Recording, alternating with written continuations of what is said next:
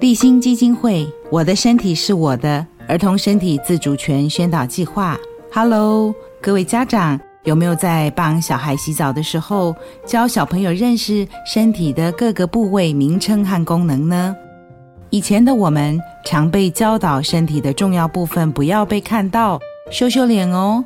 但我们好像忽略了，其实最重要的是了解自己的身体感受，包含那里痛。那里不舒服，甚至有时候不是痛，不是痒，就是心里感觉不喜欢。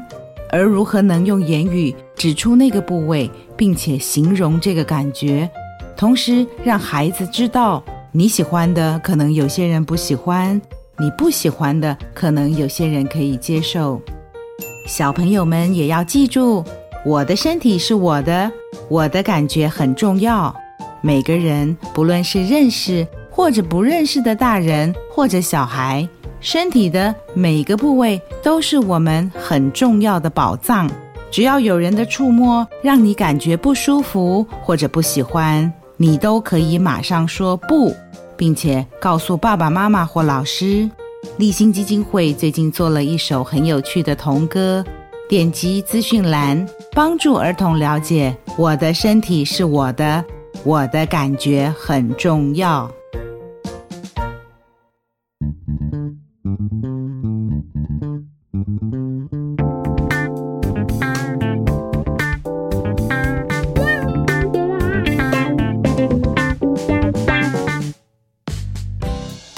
各位听众，大家好，欢迎收听艾美讲。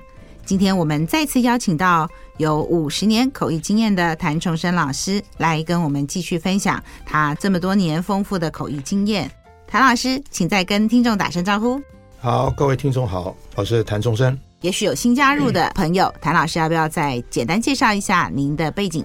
好的，呃，如果第一场没有听到的话，稍微简单介绍一下。我是三十七年次生的，今年七十五，本籍广东中山人。我在四川重庆出生之后，跑到香港，大概两三岁左右。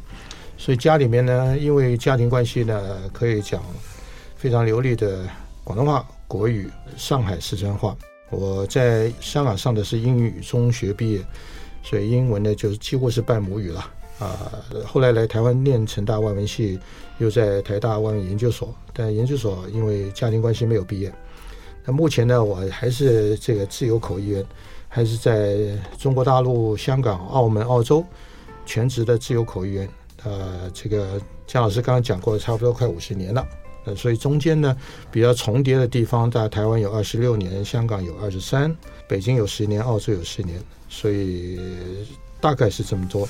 那专业资格方面呢，我本身有 NAT，澳洲国家翻译局的英中粤口笔译的证书，另外就是澳洲全国翻译协会会员 AUSIT A U S I T，美国全国法律口笔译协会 NAJIT N A J I T 的正式会员。这个是以上是简单介绍。谭老师刚刚说他七十五岁了，谭老师保养得非常好，我还以为六十几岁呢。那谭老师啊，以七十五岁，这都已经超越了法定六十五岁的退休年龄，而且还相当活跃于市场上。我们今天继续来听听看谭老师是怎么做到的，我们后辈有哪一些可以师法、可以效法的？哎，谭老师啊，据您所知，那现在口译市场上有比老师年纪更长、更资深的口译员吗？我以前有听说过一位，但是没有见过面。我有个朋友间接认识他，呃，这位口译员蛮资深，姓陈啊，叫陈三。他之前是在联合国当全职的同口，呃，我听说最近呢，他是退休，自行退休。退休的时候他是八十三岁。嗯，那澳洲呢也有几个跟其他语种的业者呢，这个年龄跟我差不多，都是七十来岁的。香港。前两年在疫情前，我还遇到一位跟他一起搭档，大概也是八十来岁的一位大姐吧。她那个时候是，她也是 AIC，然后她是在法国跟英呃香港两个地方，她也很厉害，她是英语、法语、粤语、普通话通口。呃，大陆方面呢，我就比较不太了解了。但是我知道的话，大陆那边的口业者就是年龄淘汰比较多一些，所以呢，业者超过五十岁就比较少，因为那边人多嘛，嗯，所以呢，淘汰率也挺高的。那老师这么长这么久的资历。等于是见证了台湾或者说两岸三地、两岸四地口译的发展史。老师，因为你一路都在，从来没有缺席过。那现在整个的我们以中英就华文的这口译市场，您觉得跟十年、二十年、三十年啊、有什么不一样吗？老师有没有什么观察？呃，确实，当然几十年前跟现在差远的了啊。如果我们看，先从台湾口译市场来讲的话。大概是从九十年代初才开始起步嘛，啊，起步的时候大家都在摸索，没有什么规范啊，也没有什么章法，呃，坊间以为说啊，你会讲英文了啊，你中文不错就可以来翻译了。小朋友在从学呃从小在国外留学，哎，可以回来当翻译啊，啊，所以市场上也没有什么竞争啊，也也不知道是这个翻译的翻出来的品质好不好，啊，那。那更不用说什么什么规定这个标准收费的市场价码是多少，所以那个时候真是是战国时代吧？啊，战国时代。那回到现在啊、哦，那现在不一样，当然是大家呃有受过专业训练啊，各路人马都有了啊，然后分工也分得很清楚啊，所以呢就不像以前这样子，口译员什么都要做啊，只要客户要求，唯一不变是台湾的收费标准啊，呃很不幸，没有太大的这个调整突破啊，数十年如一日，可以这么讲吧。呃，以前呢，我们做翻译时候呢，很痛苦，因为这个资料啊，参考资料的来源太少了。我记得最早的时候做一些国际会议，根本是没办法去，因为那个时候不要说网络了，连个电脑都很少。怎么办呢？只能够到中央图书馆找一些过期的这些期刊杂志去看一看，有关那个产业的这些杂志啊，然后把一些词汇记下来，还不知道是不是太准。那现在不一样了，那现在你看，哎，我们做口译员的，给你一个题目，你上网查的资料还多的，你都不知道哪些是用得上的哈。所以这个情况是跟以前大大不一样。不过呢，现在。有好有坏，就是多了一些机器翻译，啊，等一下我们再可以讲一讲。再加上疫情之后，呃，趁这个后疫情时代的时候呢，我们现在跟以前不一样了。以前呢，技术员搭了这个口译线，你进去做就好了，一定要到现场。现在不一样了，啊，现在是混合型的，又有实体又有虚拟，然后又所谓从家里面工作啊，RSI、RCI 的，那这些所谓遥距的主口、遥距的同口。甚至于说呢，你基本上还要买一些网红的那些照明、灯光啊、视听器材，你自己都要用。还有各式各样的应用的 apps 啊、程式。而且呢，你做同口的时候，不见得因为大家在家工作，像我经常就说，我的搭档不见得就在香港，有可能在澳洲，有可能在广州，所以大家还要通过手机上的呃这些 WhatsApp 啊、WeChat 啊，或是 Line 啊，大家怎么样去换手啊等等。呃，现在还有一点呢，嗯，我觉得倒是有点没有什么成就感的，就是你翻完以后啊，散会了，观众长什么样子也不知道 啊，所以好像没有什么成就感啊。嗯嗯。啊，那这个我翻的好不好，也没有人鼓掌。对。啊，以前还你翻的好，大家还问你说，哎，翻译翻的太精彩了。对，可能还会到口译箱来表达一下。哎，对对对对。但是因为有这种晚会。就是呢，你翻的时候呢，一定会录音。录了音呢，因为主管要这个工作人员要实时的监听。嗯，那监听的时候呢，他又会开始评论。因为以前的话，现场会议，这个主办单位办事人员，哎，一开会，他可以到旁边去喝茶了休息。嗯，现在不是啊，现在要盯着你啊，怕设备出什么问题嘛。嗯，嗯，嗯，他自然会想到，哎，这个人怎么翻这样子，或者那个声音不好听啊，或怎么样子，就是这种鸡蛋里面找骨头的。这个情况，这也是好事。就是说呢，现在虚拟网络会网会的话，你可以穿的比较随便。如果你不上镜头的话，嗯，很多时候客户说，呃，翻译员呢，这个大头像出来就好了，嗯，不用不用把你那个镜头打开，嗯，啊，所以你衣着比较随便，甚至中间休息，你上个厕所喝杯咖啡啊，什么什么都可以，嗯。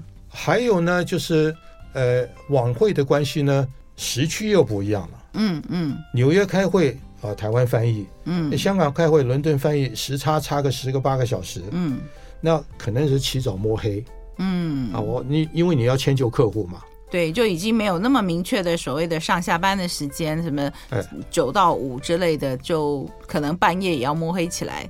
唯一的好处就是你半夜摸黑算超时嘛，嗯，那费用就不一样了。嗯，然后又不用那个化妆啊、交通费 这些。对，对啊，对啊，就不用担心说呃迟到到会场啊什么之类的。嗯。几十年的这几个市场的改变，我想问一下，像比方说，因为我在台湾，我对台湾的市场比较熟悉。有现在台湾有九所的翻译研究所，也就是说，每一年有越来越多的人才进到这个所谓的鱼鱼池塘里面。其他的几个地方呢，我们在台湾我们会讲说分母变大了。整体来讲，现在会知道要用口译的活动其实很多，但是。进来的口译又更多，所以我们说分母变大了。也就是说，以前可能大家很容易就很忙，满手都是会。那现在也许会很多，但要分这个会的市场的人更多。那这是台湾我们普遍觉得。要突出的话，可能就要各凭本事了啊！要特别优秀啊，或者有什么特殊的呃才艺啊、特殊的条件。那其他几个市场也是这样越来越拥挤吗？老师有没有观察到？呃，观察倒是没有，倒是因为接案的，嗯，呃，这些这个自己有做一些工作的小统计，所以从这小统计看得出来一些趋势是如何。嗯，香港因为疫情后呢，呃，因为香港这个国际会议。经济啊，都是受到中国大陆影响最深。就国际金融中心那是两码事，所以中国这个市场，大陆市场一呃一有什么打个喷嚏，香港就会影响。嗯，呃，好处就是香港翻译所出来的人每年不多。嗯哼，而且翻译所出来的，如果是本港的学生呢，普通话或者国语不好，就没办法，就是马上进入职场。嗯哼，那国语好、普通话好的，就是大陆来香港读翻译硕士的那些短期班的。对。那但是按照香港的规定呢，这些不是香港居民，没有香港身份证，嗯，所以就不能工作。哦。嗯、所以变成他读完以后呢，除非他有本事在香港弄到个身份，嗯，否则他还是要回去中国大陆。哦，那中国大陆市场，我们刚刚讲，呃，之前讲过是一个红海，对，而且中国大陆毕竟这么大，我们先先把它放在旁边，再把香港讲完。嗯、那香港这个市场呢，大概就是老跟中的比较多，嗯，轻的比较少。哦，所以其实也没有那么快就养成，没有那么容易打进这个市场哦。对对对，所以这个香港市场虽然是人口比台湾小很多，但是它。呃，这个职业国际性比较大，嗯，所以变成了这个一到几个会一挤在一起的时候呢，就是不够了。我举个例子呢，九月中的时候刚好碰上几个大的会，嗯，有一个会一下子呃国语广东话的去耗掉十二个人，嗯，那市场上一下去掉十二个，剩下也就是二十来个的话，嗯，再加上其他会也用掉六七个，一下子就人不够了，人不够。啊。那但是呢，这个。一下子几个礼拜，等过了几个礼拜呢，人又太多了。呃，这这个淡旺季跟台湾一样嘛，啊，呃，这是一个香港情况。那大陆我再回来，刚刚稍微提到一些，就是说，呃，之前上一集我也讲过，不完全统计，大陆的口译人员，各个政府、地方政府、二三线城市、大城市，所谓的北上广深。嗯，就是北京、上海、广州、深圳，这属于中国这个一线的四大城市。嗯，那这样的会议就很多，对，那人就比较多一些。嗯，那二线的其他的城市、县级的、省会的，就有当地的。所以中国这么大，也不可能就是说你今天在海南岛，明天跑到北京去做做会。所以它这个市场就是能够容纳这么多，嗯，多少毕业生 都可以接受，嗯啊兴趣。那还有自然淘汰率啊等等，嗯嗯嗯。这是一个，呃，澳门市场太小，就完全依赖香港，那就不说了。嗯，澳洲的市场呢，这几年因为 NATI 就是澳洲国家翻译局呢停办了几届这个广东话的口译的资格试，所以加上呢，呃，广东话的口译员呢年纪比较大点，退休了不少。嗯，所以一下子呢。国语的很多，嗯，呃，普通话的就大陆去的那帮就是六四以后的留下来，嗯、那广东话反而一下子就不够了，嗯，加上又停办，那市场上一下呃就少了很多，嗯，嗯，所以变成呢，我记得广东话的有时候一天写 email 的、嗯，手机的呃信息打电话找我广东话翻译，一天有十几个。哦，讲句奇怪的话，就是说，有时候我一天推掉的案子比我接的还要多。有可能，有可能，因为只能接，对，就同一个时间点只能接一个嘛啊。那为什么广东话这么缺呢？我当初也很纳闷。嗯、是，澳洲市场，香港人既然都会讲英文，为什么要广东话呢？嗯嗯嗯。好，后来我去做了现场，我才知道，原来需要广东话翻译在澳洲不是香港人，嗯，而是两广。就是广东、广西，嗯，两广的这些什么地方的那些，他们这种留学生把父母接过来，遇到问题这样老一辈的哦，需要听广东话，这国语都听不清楚的那些人，嗯嗯，加上越南华侨，嗯，越南华侨当中很多会讲广东话的老一辈也是需要翻译，还有马来西亚，嗯嗯，华侨，华侨的哦，那这些呢都是。需要听广东话翻译。哦。哦，所以我才搞清楚。所以这个这个，你说这个市场吧，就是这个需要完全不同，就跟台湾完全不一样。嗯嗯，我有时候在外面演讲或者是在学校教书哦，就常常会被问到，就是要不要去投入这个口译的培训，然后最后以它为业的话，很多人会想说，我可以做几年嘛？哦，嗯，特别是那种比较。中高龄的比较有一点年纪才想要走进这一行，他必须要算他的这个时间成本，他到底划不划算？他就会问我说：“请问口译的职业生涯有多长？他可以做几年？”那这一类的问题呢，我我通常就会心里就想着谭老师，就是还很多年呢，越做越多，越做越忙的。那请问谭老师，如果有人问你说口译的职业生涯有多长，谭老师你会怎么样回答呢？很长很长，很长很长。那 怎么讲呢？其实以我来讲，我觉得口译没有什么年限，是你自己个人的做了一个设限。嗯啊，看你自己本人呐啊，啊。呃，像我来讲，我上一期讲过，我真正转到职业口译是四十二岁。四十二岁。那所以。到现在还是全职，那四十二岁到七十五岁，是不是也有三十几年？嗯嗯。好，所以你刚刚讲的什么中高龄那个，嗯嗯嗯，你根本中高的话也有个二三十年了，是的职涯，嗯啊呃，当然呢，现在我的全职是因为做了有建立一定的客户的基础，啊，打得比较丰厚，所以呢，变成我现在不是说全职，而是做兼职这样子做法，怎么说呢？我可以去挑案子来做了，我挑一些事少钱多离家近的，然后呢，我规定自己呢，每一个礼拜最多最多工作十五到二十个小时，嗯哼嗯哼，其他时间来保养，嗯，来享受人生，嗯嗯嗯，因为你老爷车经典老爷车也可以跑个三五十年嘛，嗯，那中间要不要保养？要啊，对不对？老爷车也要经常换轮胎啊，呃，加点这个润滑油啊什么之类的。嗯，所以我总结一下我自己的口译经验，嗯，跟其他人如果要分享的话，我觉得口译口译工作从四十岁开始，嗯，人生四十才开始，对，为什么才开始呢？因为口译不说你念完翻译研究所拿了个学位出来，可以马上就去哇接一些很很棒的案子，你要磨练一段时间。嗯，有人从翻译研究所出来了啊，呃，专业的翻译出来，结果两三年就人间蒸发了。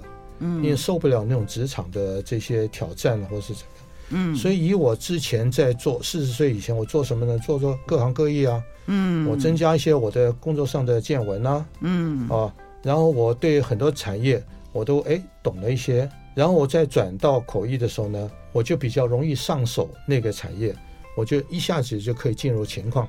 翻起来比较熟，毕竟你去做一个口译的案子，会场当中出席的观众很专业，他才会来听。那演讲者是不是更专业？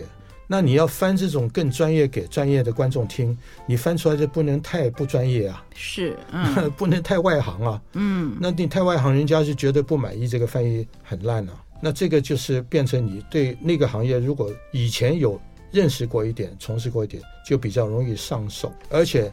你在职场上混了一段时间，四十岁之前，你的心理指数也比较稳定，嗯，不会遇到小毛病、小挑剔呢，你就觉得很大的挫折，嗯嗯，你就会很坚持，那所以呢，我总觉得不管你中还是高龄，三十年绝对不成问题啊。嗯，那就要看自己有没有本事。你要投入，不用担心说很早就要退休了。但是，嗯、只要你做得好，你的体力、你的脑力反应都还留着的话，就跟谭老师一样，长长久久，还看不到退休年龄呢，还有好多的会可以做。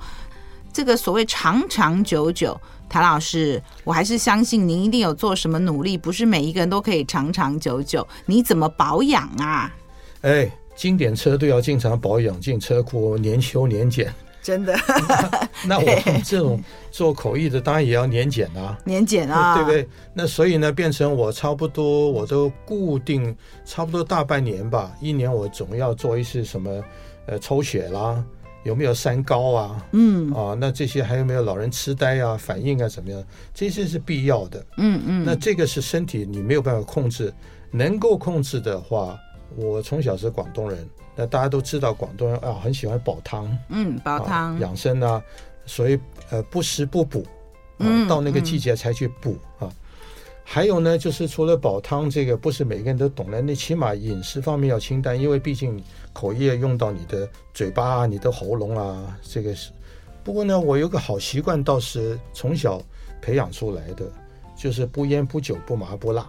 哇，很小心啊，然后很注重保养。其实这个保养不是我因为做口译，而是我从小本来就不爱吃麻辣，不爱抽烟啊什么。哦，啊，所以这个也也也间接造成比较好的。当然运动也很重要，老爷车放在车库你不开也不行，啊，嗯、运动对不对？嗯，运动。那运动我做什么呢？骑单车啦，嗯，呃，慢跑啦，慢跑也就是保持心跳。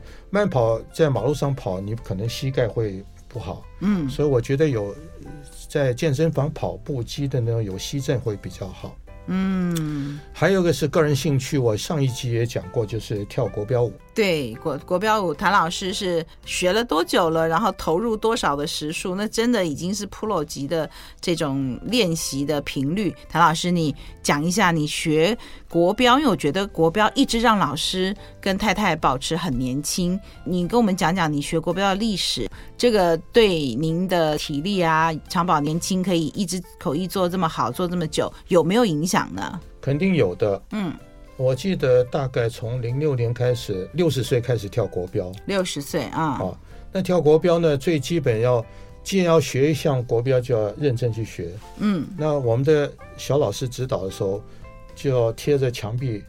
站直，啊、然后呃，从后脑勺一路到肩膀到屁股到脚跟都要一条直线。嗯嗯。那我发觉这样子，这跳国标呢，哦，跳 Tango 的时候还要左右扭啊什么之类。那我发觉呢，扭了以后下巴双下巴没有，双下巴没有了，真好。第二呢，就是当你整个人直了以后，不像以前弯腰驼背呢，气管没有拉直。嗯嗯。啊，那我现在学国标，我去坐在口一间的时候呢。我人比较上半身挺的时候啊，嗯，小时候我妈妈教我上声乐的时候要用丹田，那所以这个从丹田这个气上来到喉咙到这个呼吸啊、吐气啊到麦克风啊到这些，那气就是所谓就广东人说很顺，很顺啊，很顺没有卡。没有卡卡的，那所以这个跳国标也是间接帮到忙。我说啊，整个人就从呼吸开始啊，什么东西，嗯，严格的。然后整个因为国标你要听节奏，耳朵要好听音乐这个拍子，然后呢，你的脚步啊，你的身体要协调。那这个耳朵的听力数拍子，嗯，很重要之外，哎，我在在戴了耳机在听这些演讲者啊什么。呃，可能遇到一些什么噪音啊，什么之类，那我听惯了国标，我就会觉得这个对我也有帮助。嗯，加上呢，那个时候跳的多的时候呢，呃，因为没有全职嘛，一个礼拜去跳三次，三次，呃，每一次跳三个小时。哦，很多哎。那体力够的时候呢，做会做八个小时，就就很够啦，对不对？那所以我觉得这方面是生理上的。心情方面呢，我觉得也是不要说啊，一出来，呃，刚开始从事这个行业接不到案子，有点很沮丧啊，有挫折感啊。以前有一位口译的同学跟我讲过，这个口译讲缘分，接案子，缘分啊，对啊，是你的就是你的，不该你的没有，没有接不到的，强求也没有用，反而是一场噩梦。嗯，除了。运动、慢跑、国标之外，感觉起来运动应该不只是体力上的一个锻炼，它应该对于这种呃心情上的稳定啊、抗压性，因为老师强调到了，就是要想得开一点，看缘分，不强求，是不是？这种压力的调试也是口译员必须要面对的呢？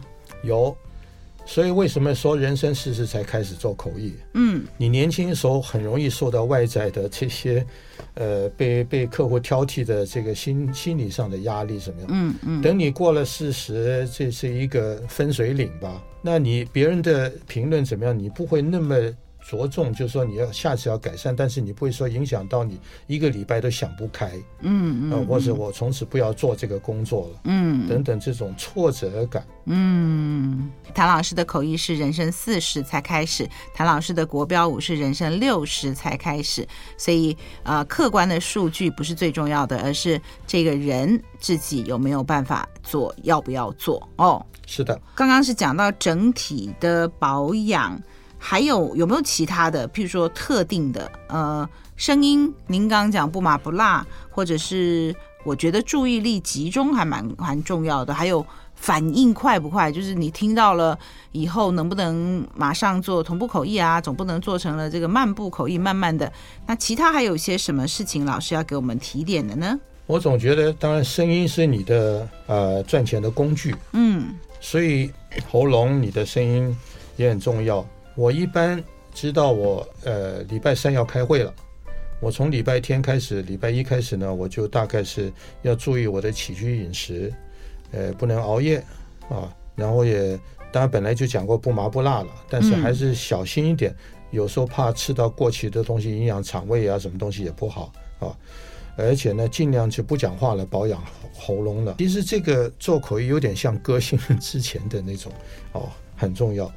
呃，开会之前真的是遇到不小心感冒怎么样？当然赶快医了。我还试过有一次是重感冒，声音都没有，声带受损，怎么办呢？有一年我就赶快去找医生，那时候在香港，他就跟我打一针叫开声针啊，还有这个针啊，嗯、开把声音打开，打开哦。他一打了以后呢，大概两小时，那声音就能够讲话，但是不是很清楚，就是喉咙还是起码可以讲。嗯，让我的搭档比较好一点，要不然我这个生意一点都没有怎么做。哦，就那这种是急急症，急症啊。那如果不是急症的话，一般我平常保养的也有一些，比方说润喉咙，比方说大家都知道什么川贝枇杷膏之类的，嗯，喉糖之类的。嗯嗯、我的这个懒人包里边总是有一点了、啊，嗯啊嗯，呃，注意力集中倒是，反正你一进入情况，你就会非常专注。你不会是想到别的事情去，嗯嗯，这个就是经年累月培养下来的。反应力怎么培养啊？其实反应力，我是当然我们不是科班出身的啦，我是这边抓一点，那边抓一点，嗯，客气。所以呢，我是觉得我经常会有点像，我喜欢以前看什么侦探小说啊之类的，嗯嗯，呃，福尔摩斯之类，我会去观察。呃，马路上的一些人呢，嗯，我会想他这个年龄做什么职业啊？呃，他开口会讲什么话？那有时候呢，我会猜这个讲者读过他的资料，但是我不知道他什么情况，所以我会现在有网络方面可以去看一些他之前的演讲资料，像 TED Talk 之类，嗯之类的，嗯，嗯，那这个呢，我就可以利用他这个之前的来做一个练习，然后我会猜到他会讲什么。如果能猜到一部分。那对我来讲就比较更容易翻得到位，这些都是考验你平常你训练你的反应力的撇步吧。嗯嗯，有这些撇步啊。老师，你讲到这么多保养的方法，那职业病呢？口译有什么职业病啊？还有口译也跟其他行业一样，也有不同的职业病啊。当然这个看每个人体质不一样了啊。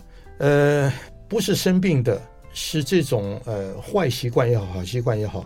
我好像每一次我看，不管是到电影院或是看电视的剧集，不管是看洋片，不管是看中文的剧集的话，通常都有字幕，对不对？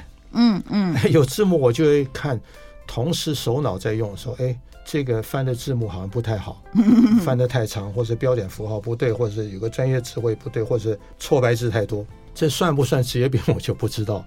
这也算是一种锻炼，但是呢，经常这样子反而是剥夺了你这个好好欣赏那个片电影剧情的内容的乐趣，变成了有语言洁癖了，是不是？就看到别人嗯，怎么翻的不太好？哎，对对。那假如我讲真正我们因为做这个行业而累积出来的那种职业病呢？有，嗯，还是有的。呃，当然每个人体质不一样，我开始讲过了啊。嗯，有些人可能因为早年这个完全看打印出来这种纸本档，没有电脑可以放大。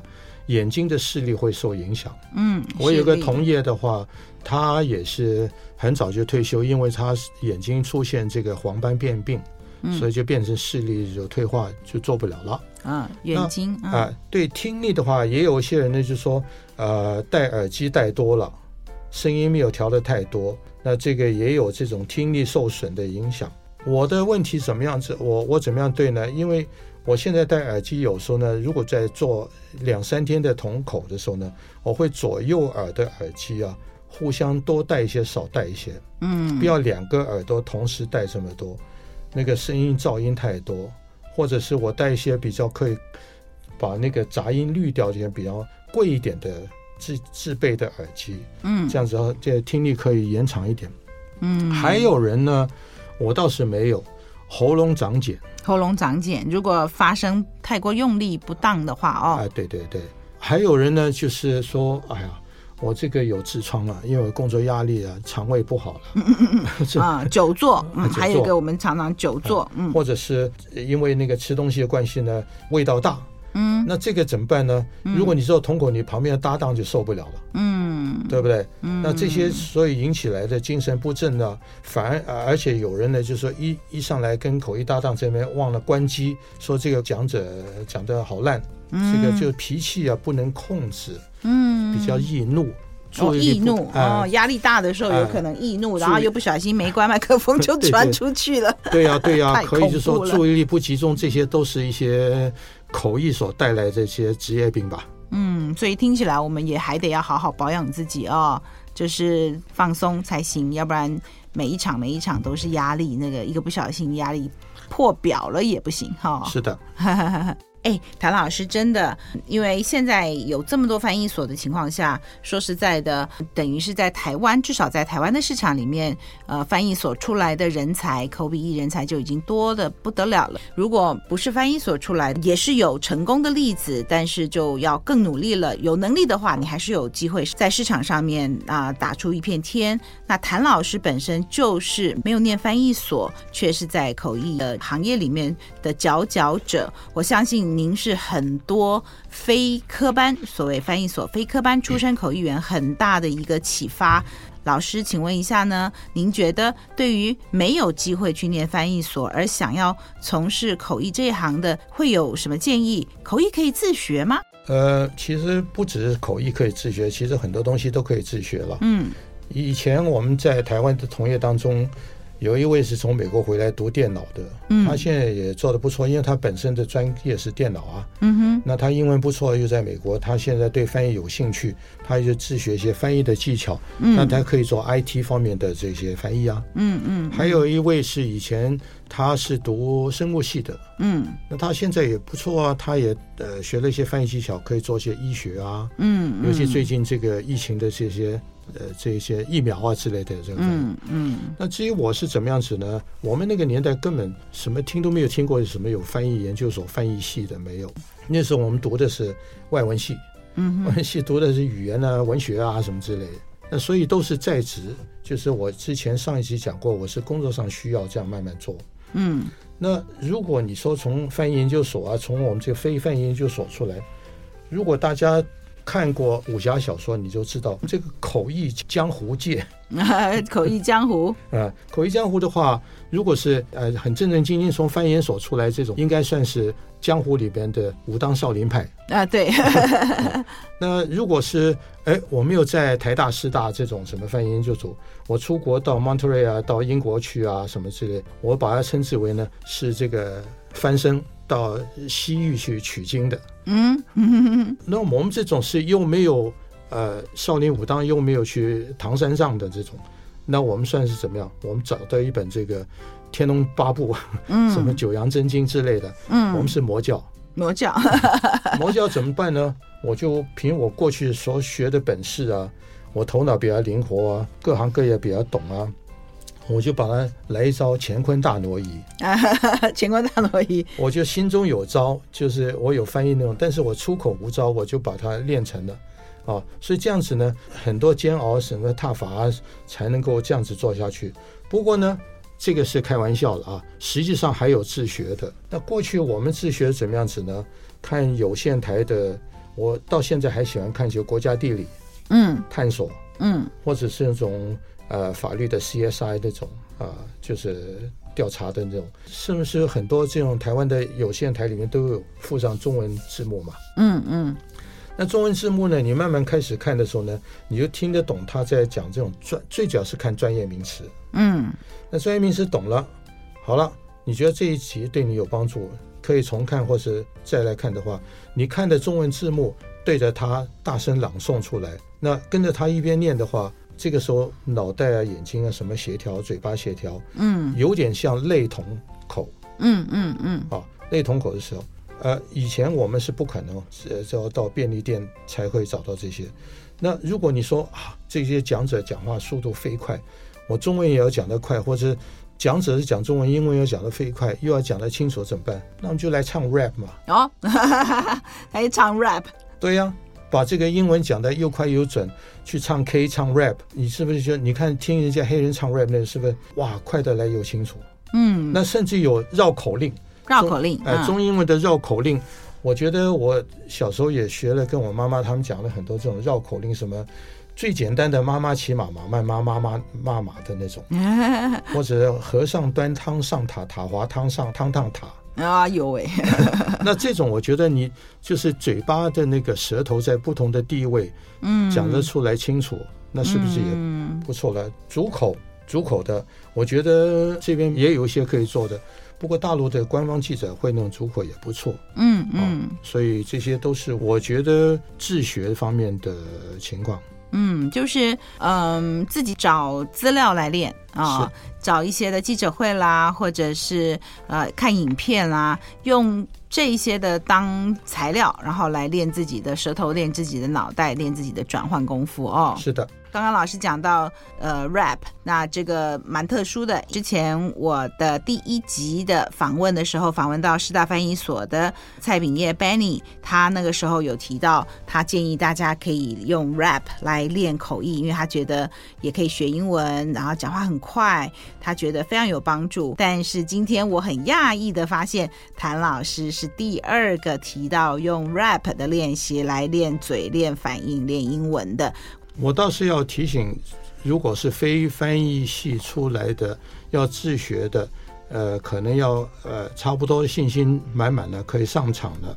但是你要注意一点的话，就是你既然已经可以进来信心满满，那如果要继续下去怎么办？嗯，就是经过几次挫折站起来了。嗯，啊，其实，在无论在哪一个市场啊，哪一个产业，我们天天这个世界都是日新月异。产业也不断在转型更新，所以呃，不要以为说，哎，这个产业我懂了，我就可以放心再学别的。当然，每个产业当中它都有新东西加上进来，所以现在啊，市场上很多时候这样这样子，公司要发一个案出去，口译员接，我常常是讲八个字：不新不翻，不难不翻。嗯，每一个案子。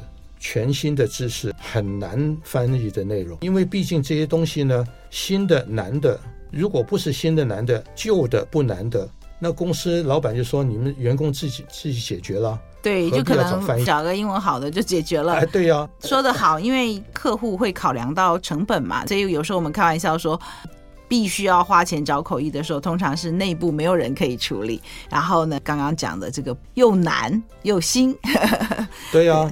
你这个又难一新的话，内部不能解决。嗯，老板说，那我们就花钱找外面的人。是，办事人员是不是很高兴？为什么呢？嗯，嗯找到个替死鬼了。真的。那这个替死鬼呢？如果对口译员来讲，从来没有接触这个行业的，对，对就费尽脑筋去想，结果翻出来是不够专业。对。啊，还要被人家骂。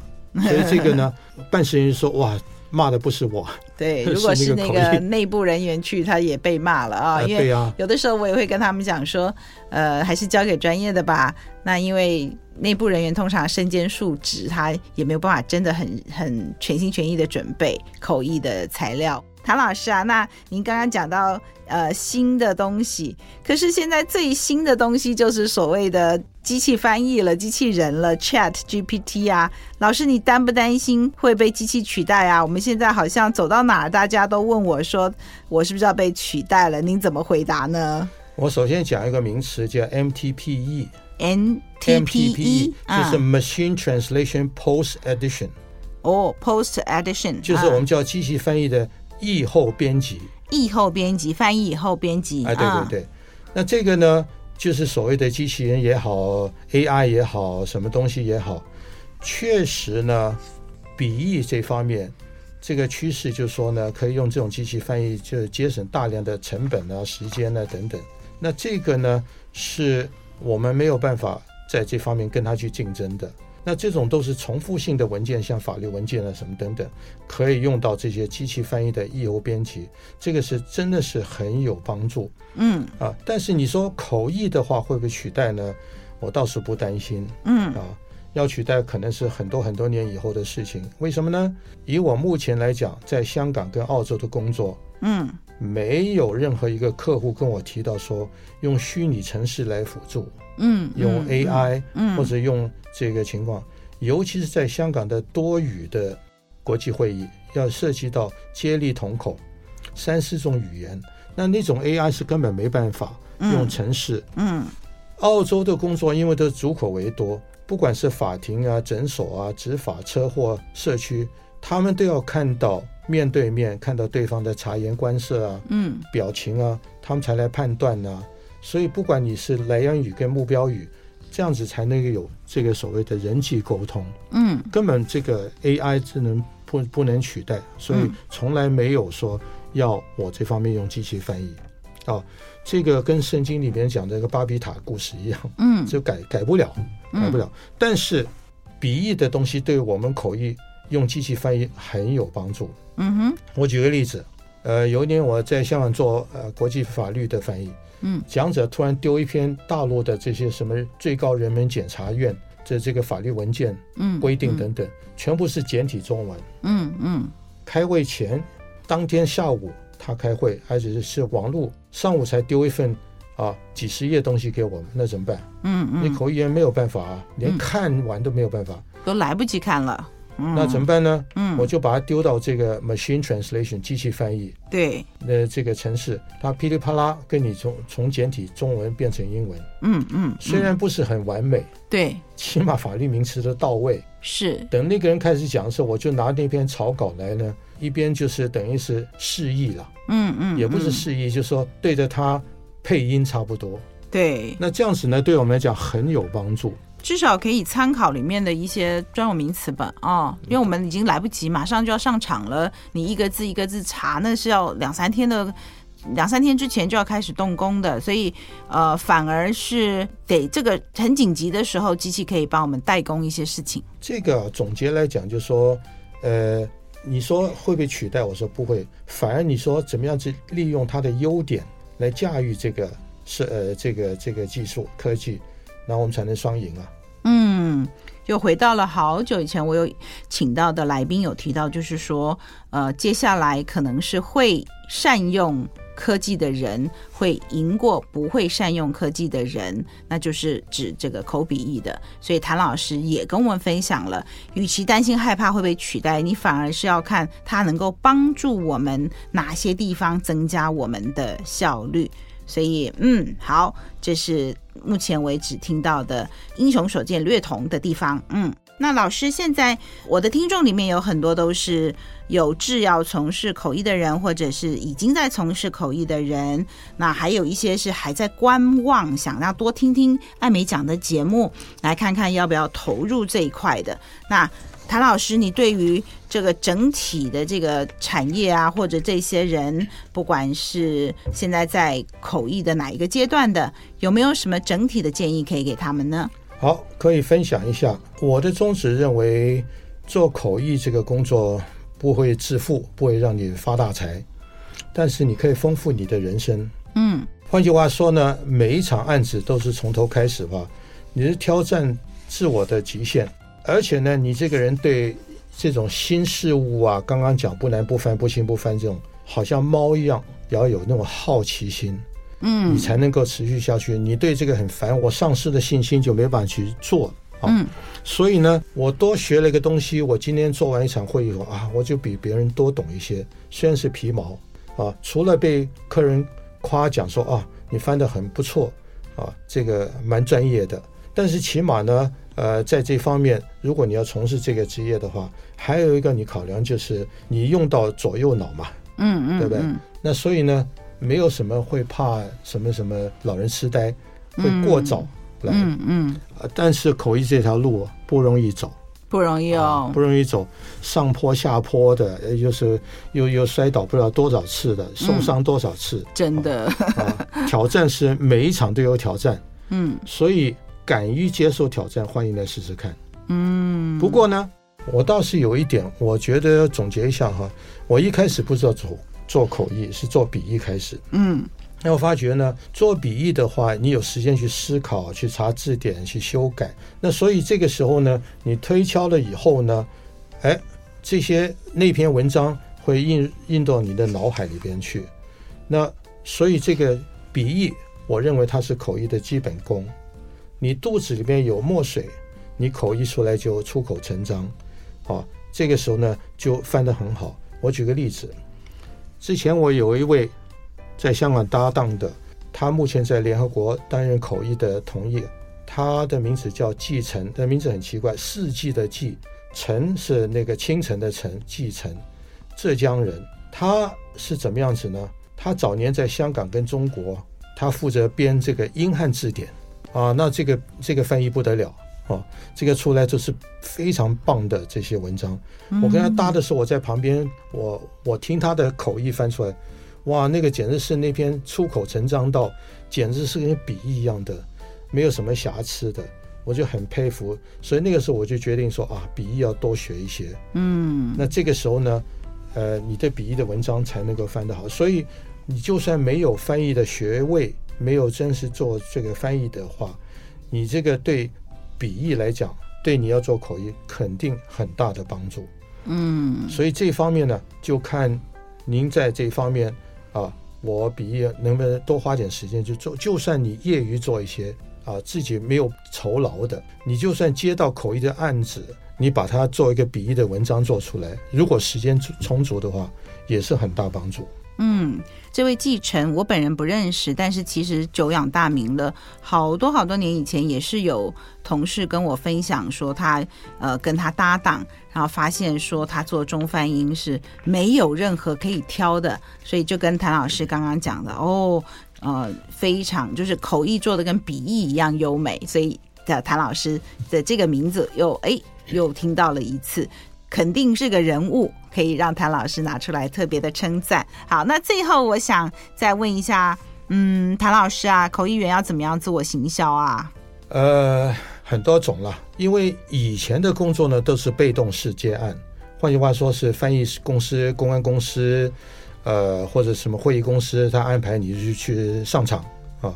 那现在不一样了，现在每一个人可以当网红啊。因为现在这个呃播客啊什么呃播客啊什么都都有了，自媒体啊，自媒体的，当然还有一个不成文的，我们是知道行规，呃客户就是翻译公司这种介绍给你，客户跟你要名片，这个是不能去啊、呃、主动去去拿名片来交换资料，这个破坏行规，嗯，你不能挖你的客户，不能截标把别人客户给截走。但是我们叫做个人行销的话，倒是有很多不同的管道。嗯，比方说，比方说现在太多了，Facebook 啊、Instagram 啊，还有领英啊、LinkedIn 的、啊，嗯，这类东西啊，还有你做播客啦，或者线上同业。哦。其实现在你上网有很多那种所谓的翻译的组织，民间的，嗯，Association 或者一个 Chat Group 啊，什么东西的，或者协会，嗯，你他欢迎你把你的资料上载，嗯，上传做去，那你作为呃这个宣传。我香港有位同事呢，他也更特别的，他做的行销的手法更特别。我说：“哎，为什么你要做呢？”他说：“对，我三天两头在 Facebook，那就说我今天出席这个会，客人对我怎么样？呃，给我的伙食怎么样？怎么样？”我说：“这个很无聊嘛。”他说：“不是，因为这个是洗脑。”哦，怎么办呢？因为你这个 Facebook 的粉丝啊，嗯，看多了以后呢，就觉得哦，原来这个人是做口译的。哪一天他有人通知，哎，你要招招口译，啊，是啊，我知道我在 Facebook 看过一个人做，嗯嗯。这个是一个长期性的公关，嗯，呃，对于这个，你不知道你在哪一天在哪一个自媒体上面有一个人会找你去做翻译，嗯嗯，嗯对不对？那这个就是说很多管道的这些行销嘛，嗯，但是我总觉得还有行销以外，售后服务重不重要？哦，售后服务很重要啊，嗯，对，那所以就回到一个商业的这个商管的一个词汇叫 CRM、CSM，客户关系管理跟客户。满意度管理，嗯，就 customer relation management 跟 customer satisfaction management，嗯，因为这个呢，以前是工商界，口译界呢，哎，我做完这场会，客户对我的反应怎么样？啊，呃，老师你翻得很好，还是老师这有些怎么样？但是这个名词呢，我们在公司是这样翻的，嗯，虚虚心接受，嗯，下次改进。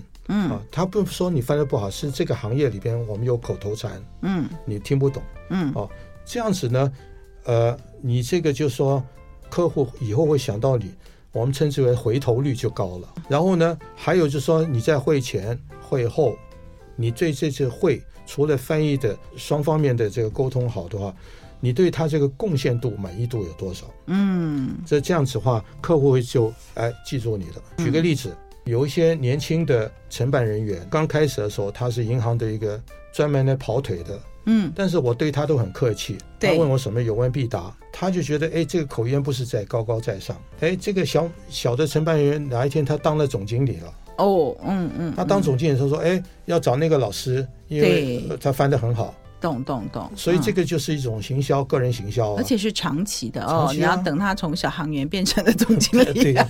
哎，有些很快啊，有些三五年就 当一个小主管，不需要当总经理了，他起码当个部门经理就够了。对通常有决定权的，可能还不用到这么高层，他这个小主管就可以了。对啊，我记得有些客户我服务了十多年的，嗯，啊，确实他是爬到很高的位置，是。他还说，哎。你你不要退休啊！你退休我找谁？我不相信别人啊！真的，对不对？所以这个是从他基层员工开始培养客户关系管理。哇，长期长期的，对不对？这个也都是慢慢扎根。对，就是以前口译不会想到的这些问题，自我行销。今天再次谢谢谭老师来跟我们分享了那么多，谭老师很谢谢您今天在来到台湾就有来上我的节目。如果观众有一些提问的时候，我以后还有机会您再来上我的节目好吗？好的，一定。好，那在今天结束之前，不晓得谭老师还有没有什么话要跟我们的听众说的呢？我倒是总结一下，口译这个行业呢，就是不怕难，不怕挑战，然后要有信心。然后不要说光是眼光只局限于在台湾这个市场，嗯，有机会能够走出去，不管是什么机会，只要有人给你这个机会，千万不要放弃。那走出去那个视野就大很多啊！这方面我总觉得，因为我当初也是这样子被人家视野一开始在局限在台湾，后来才慢慢走出去，并不是我一开始就整个大中华地区就马上有，嗯，也是慢慢建立。我建议各位，不管你是在职的、有志从事这个行业的，把这个格局放大一点。